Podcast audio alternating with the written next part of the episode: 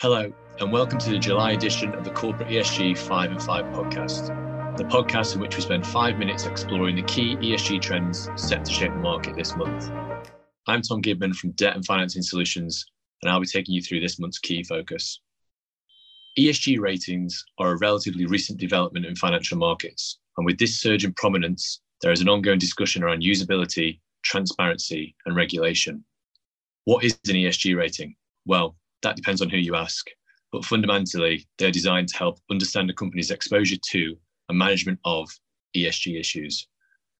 When you combine the high volume, widespread proliferation of ESG ratings, along with the number of ESG rating providers, and then you throw in the complexities that go hand in hand with sustainability considerations, it can lead to different projections and vastly different interpretations.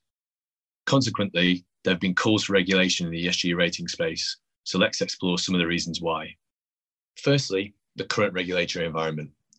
In Europe, the European Securities and Markets Authority, ESMA, is currently collecting data on, on the ESG rating sector across Europe in order to develop a more comprehensive picture.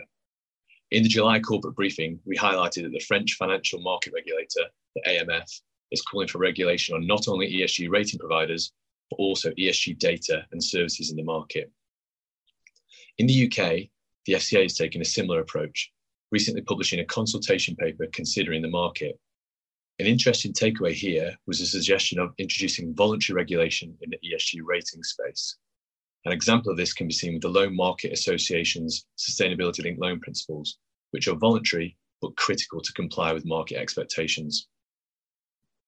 Secondly, data collection issues and inaccuracies. Data gaps or inconsistencies in ESG data disclosure by companies can lead to the use of assumptions, approximations, and estimates to accommodate. This in turn may decrease the accuracy, reliability, and ultimately the relevance of a rating. For smaller or generally less well resourced companies, this is accentuated as there's little availability to engage with the ESG rating feedback process. However, developments in thinking around disclosure standards notably from the International Sustainability Standards Board, the ISSB, should lead to more uniformity on the data available. Thirdly, I think it's helpful to switch the focus from the input to how we get to the output, rating methodologies. Sustainability is a broad subject. Seeking to quantify this, while many are still seeking to agree what this is, into a relevant and consistent score is a challenge, and a consensus on the approach within the market is yet to be reached. However, typically little information is provided on the methodology, assessment criteria, or the impact of controversies on a rating, often leading to uncertainty on what the evaluation is highlighting. While some diversity is largely beneficial for an evolving competitive landscape, the ranges currently seen in the market can hinder comparability across rating agencies. Fourthly, the Financial Market Standards Board, the FMSB, recently published an ESG rating spotlight review in July which contains a number of initiatives to improve the transparency in the sector. Some suggestions include clearer labelling on ratings, such as whether the rating is sector based or an absolute, or to provide an indication on whether there's been a complete, partial, or no response from the rated entity. Other suggestions focus on improving accessibility and reliability of ESG ratings, including signposting the sources of information for the data, including when this was collected, as well as highlighting how the data has been verified also outlining where data points are approximation, estimates, proxies, and assumptions, explaining why these were selected. Finally, it's important to take a step back and acknowledge the challenges that face the ESG rating space. But it's equally important to understand the impact that effective ESG ratings can have.